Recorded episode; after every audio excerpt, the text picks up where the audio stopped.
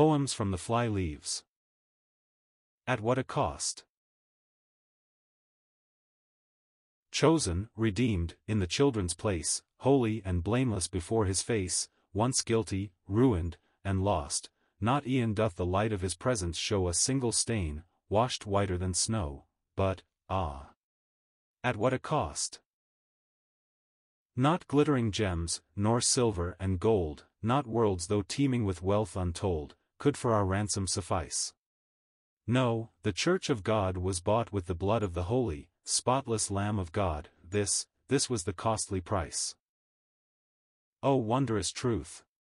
Deep in each breast by the Spirit of God be it impressed, and there by His power abide. Grant, O our God, that our life below may brightly reflect the truths we know, that Thou mayest be glorified.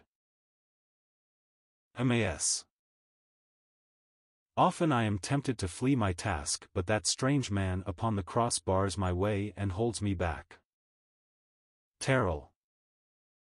Bold infidelity, turn pale and die.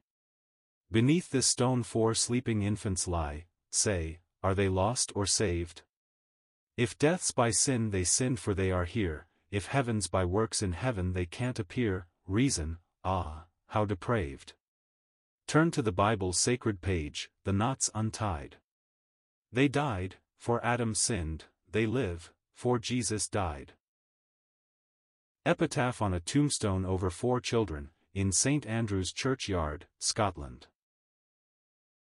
I hear a voice you cannot hear, which says I must not stay. I see a hand you cannot see, which beckons me away.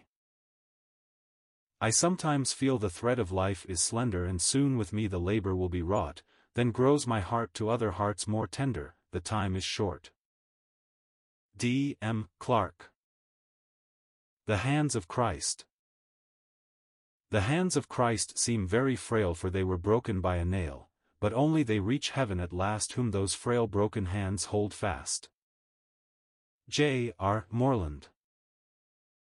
The following is pasted in the margin of H A I's Bible beside Romans six verse sixteen, Obedience. Make me a captive, Lord, and then I shall be free; force me to render up my sword, and I shall conqueror be.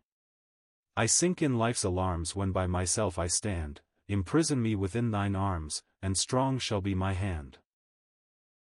My will is not my own till thou hast made it thine; if it would reach the monarch's throne it must its crown resign; it only stands unbent amid the clashing strife when on thy bosom it has leant, and found in thee its life. George Matheson.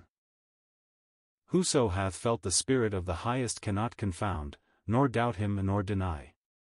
Yea, with one voice, O world thou thou deniest, stand thou on that side, for on this am I. Workman of God. O, lose not heart, but learn what God is like, and in the darkest battlefield thou shalt know where to strike. Thrice blessed is he to whom is given the instinct that can tell that God is in the field when he is most invisible. Blessed too is he who can divine where real right doth lie, and dares to take the side that seems wrong to man's blindfold eye. Then learn to scorn the praise of men, and learn to lose with God, for Jesus won the world through shame, and beckons thee his road.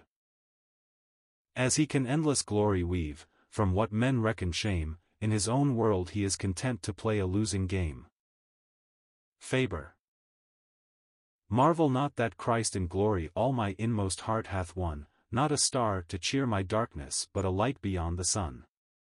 I have seen the face of Jesus, tell me not of aught beside; I have heard the voice of Jesus, all my soul is satisfied.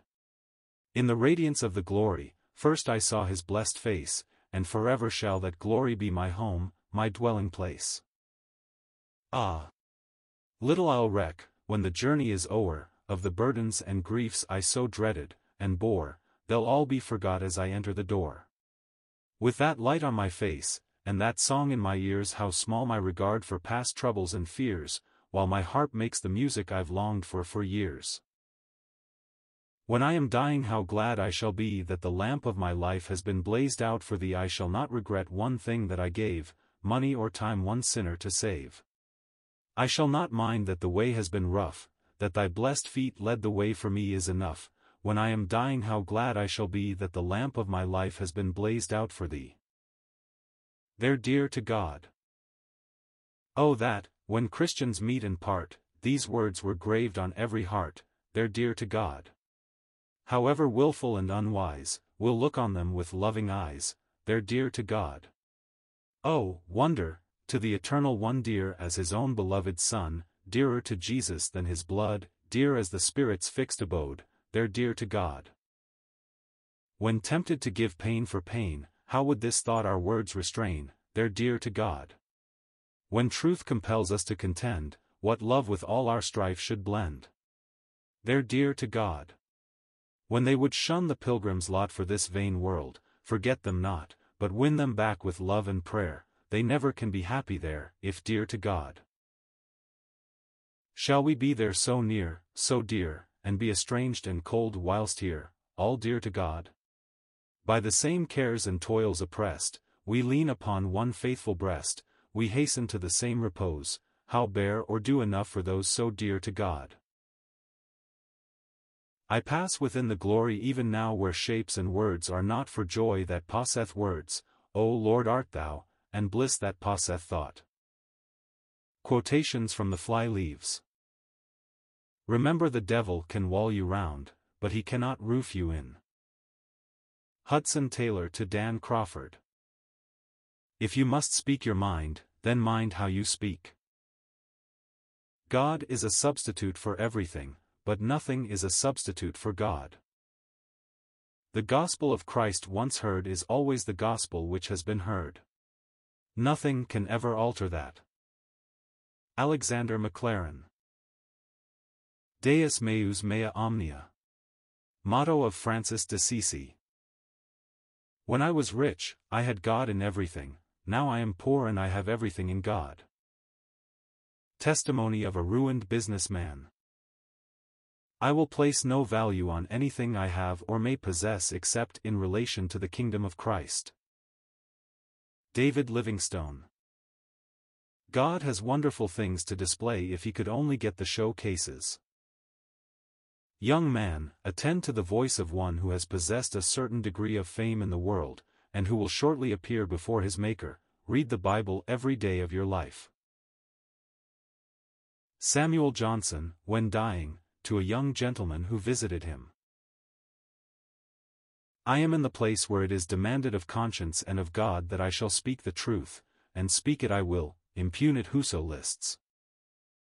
John Knox in the pulpit of Saint Giles.